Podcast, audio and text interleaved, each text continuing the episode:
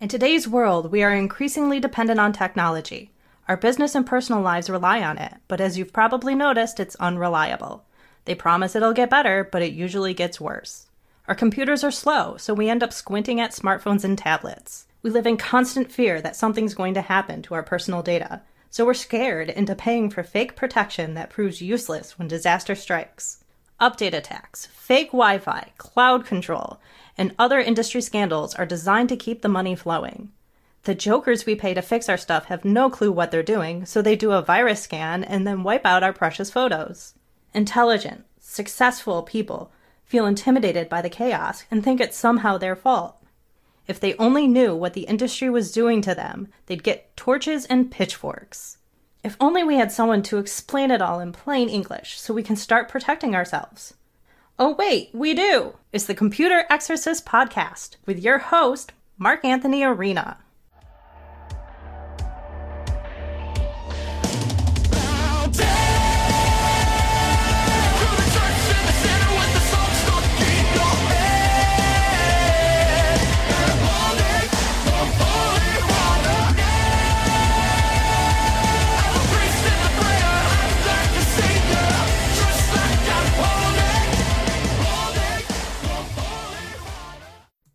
From the Wallace Memorial microphone in my home office, overlooking the hills of Western New York, it's the Computer Exorcist podcast. My name is Mark Anthony Arena, and I am thrilled to be here with you as always. Um, uh, number one, I, one little announcement before we start. I just want to celebrate our fifteen hundredth download. Uh, so I started the show at the beginning of this year, and here we are halfway through the year, and I'm so uh, grateful to all of you listeners out there who've been telling your friends, we just hit fifteen hundred downloads. I couldn't be happier. Um, I'm just so thrilled, and I'm on the Red Circle platform, and they give me very simple analytics, and they told me that, and yay. So...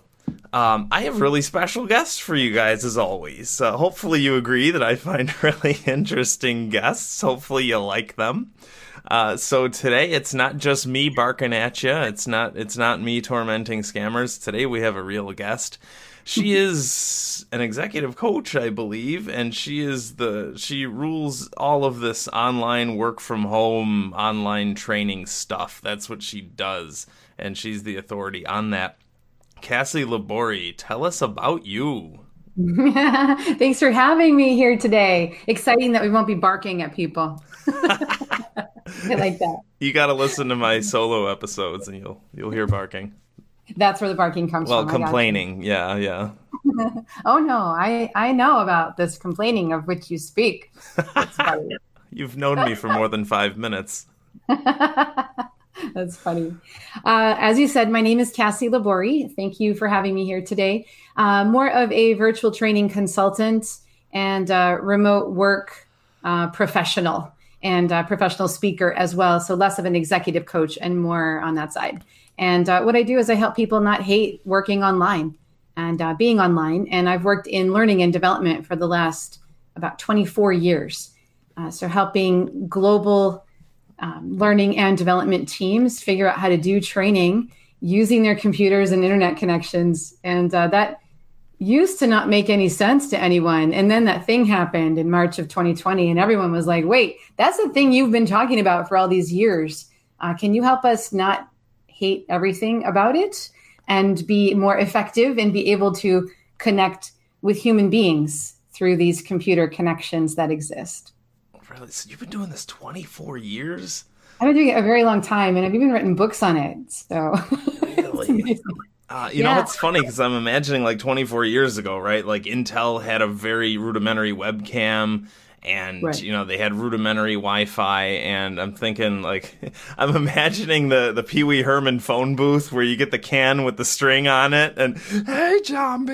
And it wasn't far from that, and it oh, I loved it. Loved the Pee Wee Herman character and yeah, R I P Yeah. yeah, oh my gosh! But um, yeah, you're not far from that. I worked at uh, WebEx. It was nineteen ninety-nine. I was uh, living in San Francisco. I now live in Rochester, New York, and uh, I was driving down the one oh one, and I saw a billboard featuring RuPaul, and it said, we've got to start meeting like this, webex dot com. And I'm like, I want to work there. That looks fun. And I went and interviewed and got a job as a product trainer with WebEx. And, you know, at the time, I didn't think of it as anything more than a cool Silicon Valley job to have. I was living in the San Francisco Bay Area during a very hot tech time, and it was just another cool job to have. I did not in any way think that it would form the basis for what would become my entire career and ultimately what I'm very interested in helping people be good at doing today.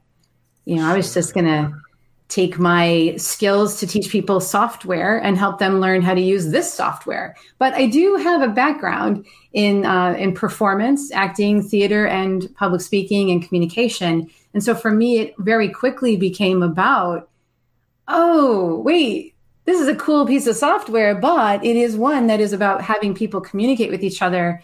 And so where I live today is very much in the, how do we get the technology out of the way?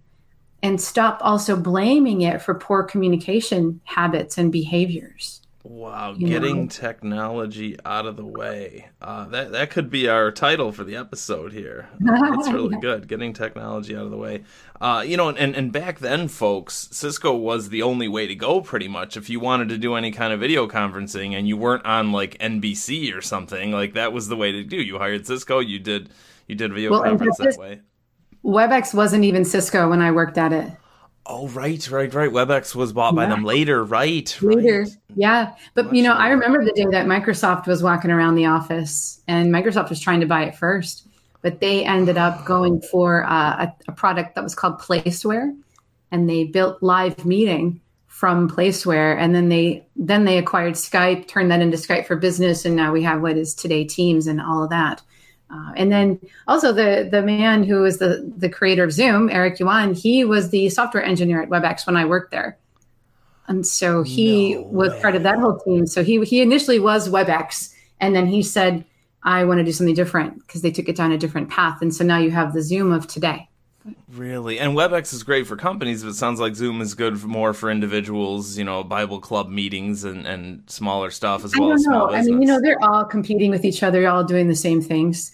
Whatever Zoom is doing, Teams tries to do. Whatever Teams does, WebEx is like, I better do that too. I think they're all trying to compete in all those workspaces. And yeah. from from what I'm seeing now is very, very interesting because what it creates, you know, competition creates excitement and uh, and and innovation, right? So we're starting to see features that I, I I hadn't even thought of way back when I first began. You know, oh, one of the things that's so competition, right? And that's something that's one of my my big pet peeves is when a company comes in. You know, in my opinion, when a company starts up, they start up with the intention of becoming a monopoly, right? And even if they don't have one hundred percent market share, a monopoly in that way, they still want to monopolize your life, so to speak, and be your platform and, and have you intertwined with them and, and get you addicted with certain features that you feel you can't live without.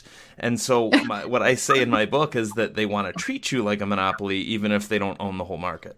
That's funny. I do remember the early days of working at WebEx. Uh, be, being in the, you know, onboarding training and them saying, listen, we want WebEx to be like the word you use for when you meet online. So just like when you make a Xerox. Xerox or Kleenex. Yeah, or I need a Kleenex. Um, we need to WebEx. That's what they wanted and why they were going with the name of it that way too. Because, you know, it had a different name before it was WebEx. This is some deep trivia here. Um In WebEx, there there was an original name to the company. It was not WebEx. It was something else. And there is remnants of that original name in the files in WebEx to this day. So any of the WebEx users out there, if you've ever created a poll, uh, you know that the file extension for the poll file is .atp. What did that stand Why for? Is that the file extension? What is well, that? It goes back to the original name of the company. The original awkward name of the company is Active Touch. And so .atp is an Active Touch poll. Oh, that's cool trivia. I didn't know that one. Isn't that cool? That's like deep trivia. Wow, that's interesting. Uh, and, and the other examples like Zoom, right? Now it's, oh, I'll Zoom you later. I'm going into a Zoom. Even if I don't use Zoom specifically, it's a, or, or Google, go Google it. Yeah, right? And all video conferencing fatigue is Zoom fatigue. It's which called Zoom technically fatigue. It's video conference fatigue, right? It's not Zoom fatigue, but, but Zoom. And so I don't think Zoom dislikes that label. Yeah. As much as people might say, oh, I have Zoom fatigue. They're happy that you're still putting the word out there with the name. Uh, to your point about being a software that is all things for all people. Wow, that's interesting. And and we currently, we're using something called Jitsi, and I recommend this for people who want extremely simple. You don't even have to install it. It's I like Zoom, but this is even easier. You just go to meet dot jit dot s i. That's M E E T dot J I T dot S I. Uh, say that ten times fast. Um, meet.jitsi, and then you just type in the name of a room and you are done. You don't install anything. You don't do anything. It's great for my seniors. Um, so that's that's really cool. Um, yeah, what uh, what's your site, by the way? I do a couple of plugs before I throw some articles at you. Uh, thank you. Yeah. Uh, so you can get a hold of me right now today at kassy consulting dot com. And I and spell my name a little differently. It's K A S S Y, kassy consulting dot com. And uh, there's all sorts of uh, resources on how to do virtual training, meetings, and webinars there for you. Resources and tools and uh, ideas and strategies. So, yeah, I look forward to meeting more people and learning what uh, what you're doing with your virtual training and online meeting world. I tell you, you fell into the right thing, and especially like combining your, your acting skills and all your training as far as that goes, and the speaking skills like that. Wow.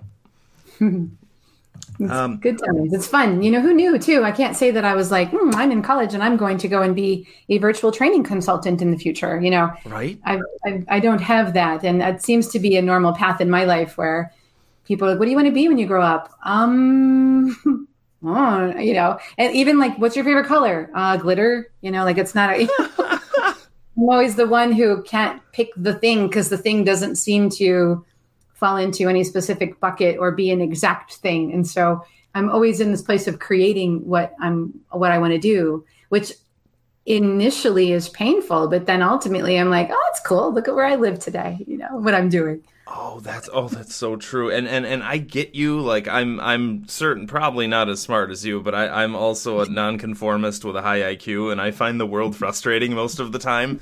And I just wrote an audition document where I auditioned about a dozen uh, site builder tools where I can make my own website. Right? It's supposed to be simple. I've been doing this for years, but all the new site builder tools have billions and trillions and zillions of features.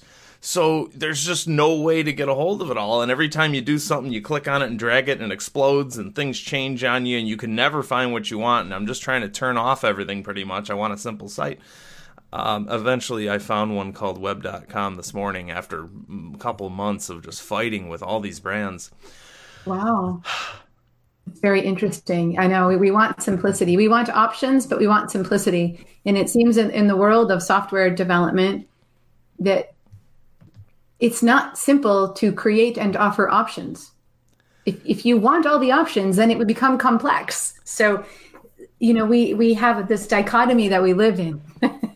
You know, let me tell you, like, I always equate it to a shift handle in a car, right? There are some cars that have a shift handle that's shaped like your hand, you know, and there's ridges and it's supposed to, but I prefer a simple one, like the old fashioned simple shift handle. It's just a part, right? It's a simple, Um, and I've I've learned in my life that as long as you don't ask anything out of your technology, I just look for the simplest thing, and I'm certainly willing to give up features if I can get stability and reliability, which is what I value, right? I value simplicity. But I, mm-hmm. I had to work through that in my head where it's like, okay, Mark, you know what? You want all the bells and whistles, but then you end up getting a Ferrari or a B M W where you get all the bells and whistles, but you lose the simplicity. Um, right. So I've had to teach myself that. Yeah. Right. And uh, look, at you saw my car. I have an oh four Chrysler with no computers, no features. It has a radio and a steering wheel and nothing else. And I've never had a better experience. I'm not there yet. I still go for I want all the stuff. But I do desire the simplicity. I do uh, sometimes decorate cakes. And uh, less is always more, people. Less is always more. That's cool. Yeah, and if you enjoy it, great. You know, I'm not, I'm not knocking your car, but we've all seen that over-decorated cake, right? Yeah, or the the gaudy houses. I was just my dad was talking yesterday about some house that was really gaudy, and okay, so it's time to throw some articles at you if, if you're a newbie to the show. Um, instead of an article, I'm going to read. Um, f- excerpts from a book. Uh, one of my brothers gave me this book. It's called The Company, A Short History of a Revolutionary Idea by the, the British guys, uh, John Micklethwaite and Adrian Woolridge. And just a fascinating look at, at the origin of companies, right? If you remember, well, I mean, way back actually, right? You had individual merchants and artisans, right? In ancient times. And then in Roman times, they would pay someone to take care of their estates and all that.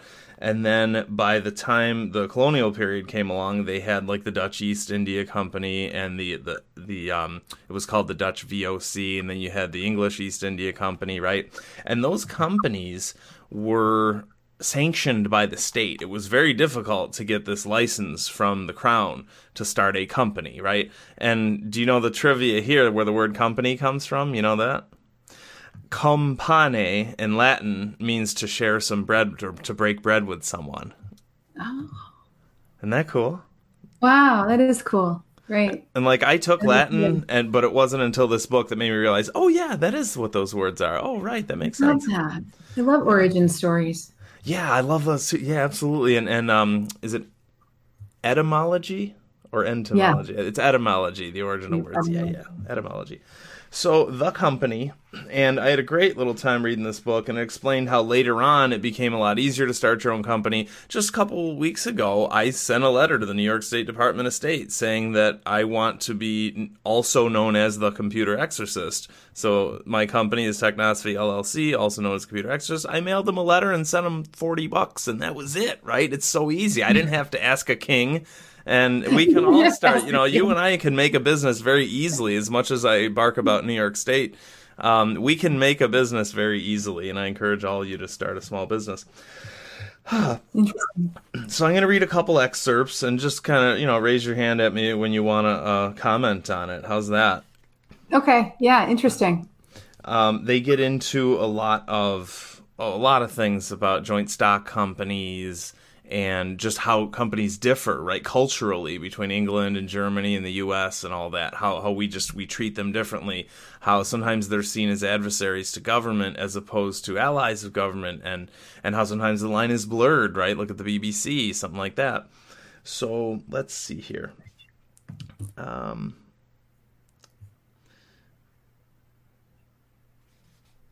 The third and most important thing that provided a bedrock of support for the company came down to a simple proposition. The company was making America richer. In his essay, Why Is There No Socialism in the U S, Werner Sombart, a German sociologist, argued that on the reefs of roast beef and apple pie, socialist utopias of every sort are sent to their doom. The new companies plainly improved the living standards of millions of ordinary people, putting the luxuries of the rich within the reach of the man in the street, right? And by the way, we always say, like, we all live like kings. Like, you and I today, as middle-class people in Rochester, live better than some king a couple hundred years ago. That's kind of cool. Mm-hmm, mm-hmm. Um, so, brought the luxuries of the rich within reach of the man in the street. When Henry Ford went into the car business, uh, it was devoted to handcrafting toys for the super rich originally, but by nineteen seventeen, he had sold one point five million Model Ts. And when our neighbor George Eastman, uh, uh, he's a neighbor of ours here, uh, purchased his first camera in November of eighteen seventy-seven, cost him forty-nine dollars and fifty-eight cents, which was a lot back then. And nowadays, it'll buy you an ice cream cone. And it was so difficult to use that he had to pay five whole dollars for lessons. But by nineteen hundred, his Brownie automatic cost a dollar and was marketed under the slogan, "You push the button and we do the rest." Mm. What do you think so far? It just immediately, because of the world that I work in, what it's making me think of, there's a theme of accessibility there. As we're talking about making... Um, you said the luxury available to everyone, you know, you live like kings. It makes me think of what happened with Zoom. Of course, I'm going to bring it back to being online. My entire career working in this world of teaching people how to be using, uh, how to be in an online meeting and use the tool to do it would always start with, are we going to be on camera? Is there a camera? Can you make the camera work? Even back in the nineties, early two thousands, people were wondering about that because we kind of, I think we come from, you know, we well, A, we're humans, we communicate non-verbally, we like to see each other. It's how we begin our, our, our communications. And so video conferencing, you know, makes it seem like it's the way to go. And so I would always have to have this conversation around, well, radio has been around one hundred plus years and they've been quite successful. So we can we can communicate as though we are on radio, but nobody ever came to the training, or most people didn't, with that idea. They came with it, can I see you so that we can then work together? Can I see you so then we can then teach each other? And what happens with Zoom is that Zoom comes along, like you talk about Eastman making the camera more accessible, didn't need the lessons, easier to use. That's what Zoom did. Zoom said, we're going to make the video camera the easiest thing to use and make it the first thing that happens. And then we'll add in all of the rest. And then they well, you know, brilliantly offered it free for the masses as well. But because it broke the webcam barrier, it made it so that people were more open to using it. And I've watched that happen, because I've been begging people to use it since the beginning of it. And, you know, we, we needed the, the the push that happened in the world to force people to go online in the way that we did. If you're saying that we need people to be online, if that's the world you live in and care about. Uh, but up until then, it still was so hard. Like if you can recall, Mark Anthony, a long time ago, like you talk about the Cisco days, and so it's so difficult to do an online meeting. Like trying to get the audio to work and understanding the internet and logging in and making it work is nothing but barriers. Zoom made it just press one button and we're on the camera smiling at each other like a FaceTime call, which we were already used to. We were already used to by then, right? And getting society used to something, right? That's that's a huge thing, is getting people used to it. And and and people, it's it's you know, in my head I think about this. It's either something that's kind of foisted and forced on society, or it's something where people adopt it because they like it, right? It's it's something yeah. like that. It's either way. But it's like, even in the case of Zoom, because Zoom existed before March of twenty twenty, and uh, people weren't using it at the level they began using it until we had this other outside need push that came in. But the reason people went towards Zoom yeah, instead of WebEx or the yeah. others, WebEx is difficult to make it work on your system. Not everybody has a job where they had Microsoft Teams built into their, their systems. You know, they're not using that. Um, Lucky them, right? Yeah, right. but, I was going to say, Microsoft Teams, watch your mouth. This is a family show. Sorry. I know how to say that. I can only say that here for you. Because to me, ultimately, the platform doesn't matter as long as it works and doesn't get in the way of me connecting with people. Uh, but Zoom made it easy and really accessible. And that's what, you know, we're talking about with uh, Eastman, and then ultimately what Henry Ford did in making things more available to the masses, you know, which then starts to beg the question on the other side of, what is luxury and do we need it? And well, why, why does the royal thing even exist anymore? and and yeah, yeah. And, and actually, that's a great question, because in my eyes, I mean, I personally think luxury for me is about simplicity. I say that on my website. We consider, we make luxury in simplicity. Uh, I just want to go somewhere. Like I was coming home from a vacation early this year, and I just went to the hotel room, and just it was utterly quiet. There was nothing going on, and I was able to type my important work I was typing on my laptop. Um, but I get it. Some people want, like you said, the bells and whistles. They consider that luxury. Um, and you know what? It's, yeah. Like in my world too, like I, because like I mentioned, I work in learning and development, which is training. We're teaching people. And you, the big topic, if you ask any trainer, anyone who works in learning and development, one of the biggest topics, there's several, but one of the biggest one is you have to engage the learner to want to be there and then engage with the learning. And engagement is such a big thing. And so I think that is where simplicity. So, so for me, simplicity is the first engagement, because if I can't connect with you, you know, like there's so many barriers for the login and you can't figure out the interface. I'm not getting to the teaching of anything because we're just trying to connect. So I need the barrier to entry to be very simple. And then you, and then that, that's a whole other thing with security. So I don't even want to talk about that today, but security is the reason for the barriers of entry, right? Oh, absolutely. Oh, it's infuriating. The two-factor scandal and the logging in and the paranoia, none of it actually helps you. Coming in, all the, all the nefarious people that were like taking over and doing things that are just totally unacceptable. all that. So it's completely, I get it. But at the same time, if it's so hard to get in and you're trying to teach people complex leadership strategy uh, and effective communication tools and techniques, they're just trying to figure out the password. Right, right. And and the guy who gave me this microphone, the Wallace Memorial microphone, told me, he said, Mark, you always make things transparent to the user, right? And I try to do that. To me, Zoom is still too hard for my seniors, and I it's still too annoying for me. And that's why I try to use Jitsi. But, but they're just your seniors, they're the only ones. Right. A senior taught me how to use Zoom, by the way. Wow.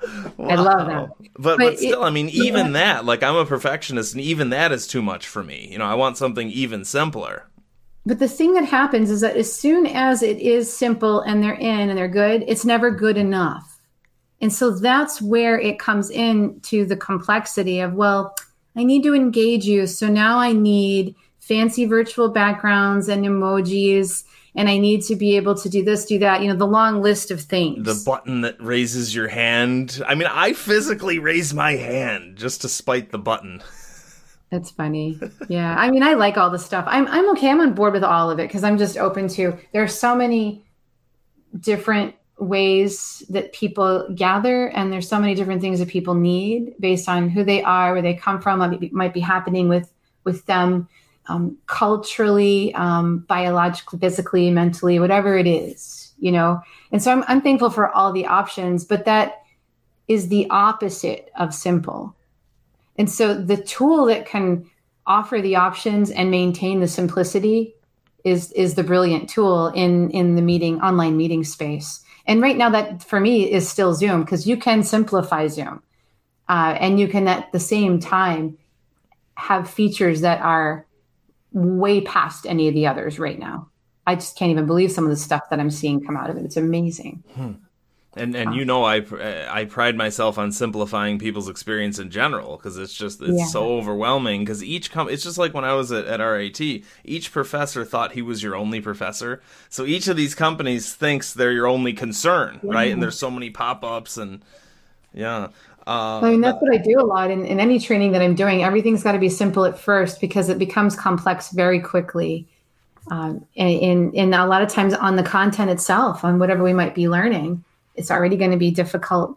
And so the, the, the, the moments that we have together, what's bringing us together needs to be simple.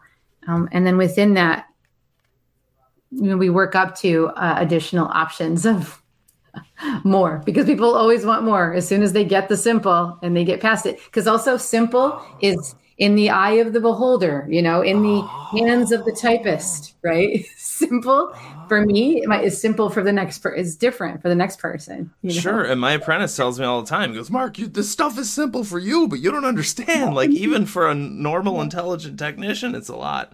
Right. Um, all right. One last little clip here. Uh, let's see here.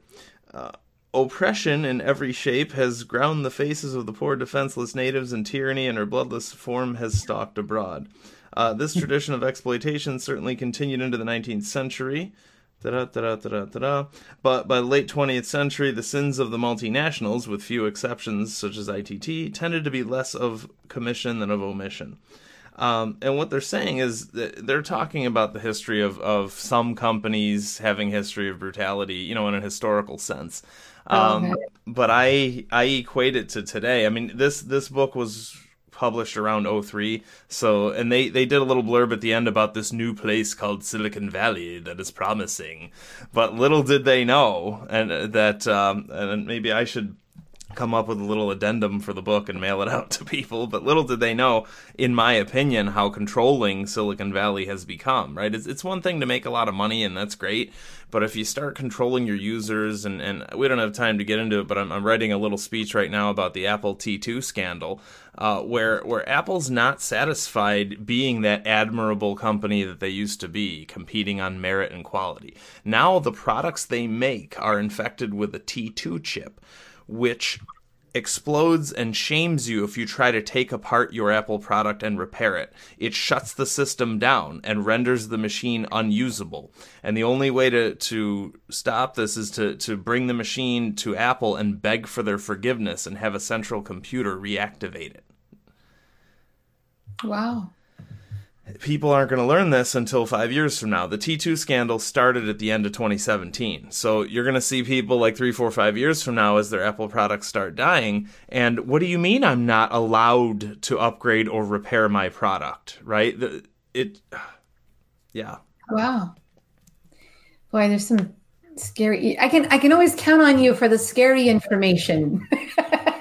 Right, right. There's also the Thanks. iCloud lock scandal. I mean, it was bad enough that, that earlier that year they started designing motherboards as all one piece, right? So if your hard drive failed, in every other situation, I plop a new hard drive in there and I rescue your data. But in Apple's case, it's one motherboard, it's dead forever, you just, it's one motherboard and it's roasted. There's one man in New York City named Louis Rossman who can harvest information from your Apple board or fix the Apple board. But anyway, if that's not bad enough, they added the T two chip scandal. And if that's not bad enough, one last thing is the iCloud lock scandal, where if you don't click sign out of your Apple phone or computer or whatever, and then it asks you for your password, and of course, who remembers their iCloud password, right? So if you don't sign out properly and know your iCloud password and put it in properly, guess what happens? Renders itself unusable forever, so you can't resell the product or erase it or give it to the poor or whatever. It's just a three thousand dollars throwaway paper cup. Why do they do this? What's the motivation? Because no one knows it's happening, right? So they're hoping, and that's my goal with giving the speeches and doing the show, is that if people knew what was happening, they'd get torches and pitchforks. That's the intro to this show, right? Why do they, but why is it happening? They're not doing it because no one knows. What is their, what's their goal for doing it? Their goal is so that you put this three thousand dollars product in the garbage and buy another one instead of reselling it and having someone else buy a used product. Oh, okay. Okay. Yeah. Wow. But they claim it's for your security. Yeah. Interesting. Wow. I, I don't even know what to say about something like that. That's going into the world of, I'm thankful that there are I T people out there paying attention to such things in my life because I'm the average user who wouldn't know. I'm the person, you know? And you're the intelligent, successful person I always talk about, right? I always say, I mean, yeah. I talk about everyone and not you, but I'm just saying you're one of those people I talk about. You know, you're no dummy. And if you don't know this is going on, and unfortunately, a lot of I T guys just throw their hands up. Well, it's the way of the world. It's the will of Microsoft and there's nothing I can do. Mm, interesting. I think, um, you know, for me, I don't have any intention of ever reselling any Apple product or any tech for that matter. I don't care. So for me, there is, you know, for them an advantage because I, I don't mind a new thing every couple of years. I've already bought into that, that culture because I just don't care that much. And that's I mean, obviously I'm questioning it today as I am listening to you, but I kind of just don't care. I have other things I'm caring about. Exactly. And people are get away with it too, right? Right. People are busy workers and busy parents and whatever, and they don't have time to worry about this kind of stuff. So that's, yeah. But it's just yeah. makes you think, you know. And, yeah. and the fact that it's controlled by them, by the way, you're not allowed to use it after a certain point, right? And even if you want to keep it forever, you're not allowed to repair it, and so on and so forth. Um, so yeah, well, uh, you want to wrap it up and, and say some more about your, so you are a virtual training coach. Is that right? Yeah. I help people figure out virtual training. I, I certify people to be virtual trainers, facilitators, instructional designers, and producers. And uh, I work with organizations to help them be more effective when they are meeting online. Aha, uh-huh, love it. Yeah, because we're all doing it now. We're all meeting online, and we're all kind of, uh, what do you call it, fish out of water. Yeah, I know. I have a uh, a moment where I'll ask people, uh, you know, I think I think we make meeting online weird. We make it weird. And and if you don't necessarily understand what I mean by that or believe me, then ask yourself this. Have you ever heard someone else say, if only we could get together in person, then we'd be better at it. Huh. And if you believe that or have said that or heard someone else say that, then what's happening there is you've got a mindset that we're not going to be able to be successful with this way of meeting, this online way, that because we will be in person, we will automatically have everything be great. And it's just, I wonder what is there. And I will often say to people as I work with them to help them develop their online presentation skills, they'll say, well, you know what? I just can't connect with people online. It's not the same. and I go, okay, show me what it's like to be in your online meeting. Show me what you do. Hmm. Yeah. It doesn't take very long. I go, yep, you're making it weird. How? I mean, first of all, how do you, you must have this natural instinct, but, but how do you, what kind of examples, how are they making it weird? One of the most common ways that people make it weird is that they think that we're hanging on your every word. And so they decide that they're going to present everything, tell you everything, and then do everything, and then ask you questions and wonder why you have no questions. Hmm. It's pretty common in an online meeting that I'll just, let me run through all of this and then hold your questions till the end, right? And now, I mean, it's not like you're you're sitting in a boardroom, you know, doodling in a notebook. You're hanging out in your in your house, and there's plenty of distractions, right? You might be nobody's I, listening to you. Nobody's hanging on your every word. So wow. We have to make an active effort. I have a principle. I call it the engagement principle. The next time you're planning to present online, ask yourself this: what do I plan to say or do that my audience could say or do instead? Hmm. So for example, if I have, let's say, um, a series of like leading practices on how to look great on webcam, the default would be to list those leading practices on a slide and then read them to you and then say, these are the practices. What do you, you know, what questions do you have? I've already read them all to you. I've told you what I think about all of them. What questions do you have? And no one has any questions. They're done. They're, they they checked out after three minutes. That's what the research shows. Wow. So what you, what I do instead is I'll bring up the list of practices, but first I'll tell a story about getting lost on the internet, wondering how I could look great on webcam. Oh, and if you'd stories. like to get lost, if you'd like to get lost researching how to look great on webcam for the next three weeks, then just open up your tab and, and type that in. But if you would rather just know right now, I've already done the research for you and I've gathered the top five things you can do right now. Wow. So all of a sudden they see that value right then and there. Well, I do that too. Or, or it's, I talk about that, the Omaha Steaks principle, right? You call Omaha Steaks and they say, oh, you're getting a lot of steak and it's a two hundred dollars value, but we're going to give it to you for a hundred, right? So people know they're getting a better deal by listening. Right, yeah, exactly. And so I go, look, here's the five. I already did the work for you. Take a moment to review the five yourself. I'm not going to read them to you. And then, you know, and I make sure that I have wow. handouts for people that are using any kind of e-readers or anything that need assistance. So it's accessible to all. But I let them review the five things. Let's say they're five. And then when I go, when you're done reading the five, click on that raise hand that you don't like, Mark Anthony.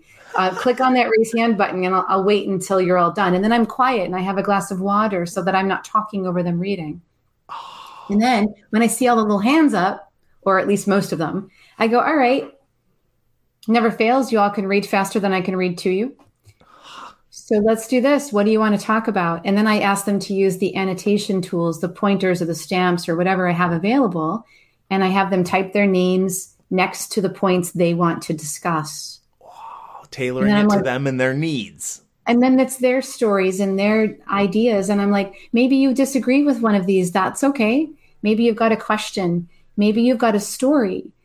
Whatever it is, let's have a conversation around these. And they drive the conversation and I can fill in with my amazing key points I needed to make if needed. And if something doesn't get covered, then I just cover it quickly and we move on. And then this is personalized to them, their stories, their ideas. And then this idea that you can't get to know people online, well, that just let me get to know you. And, and you know, again, it's it's when they see that one-way street of you just droning on and on, or some, uh, uh, who's the, um, uh, Ben Stein, right? Bueller, Bueller. I was just watching exactly. that yesterday.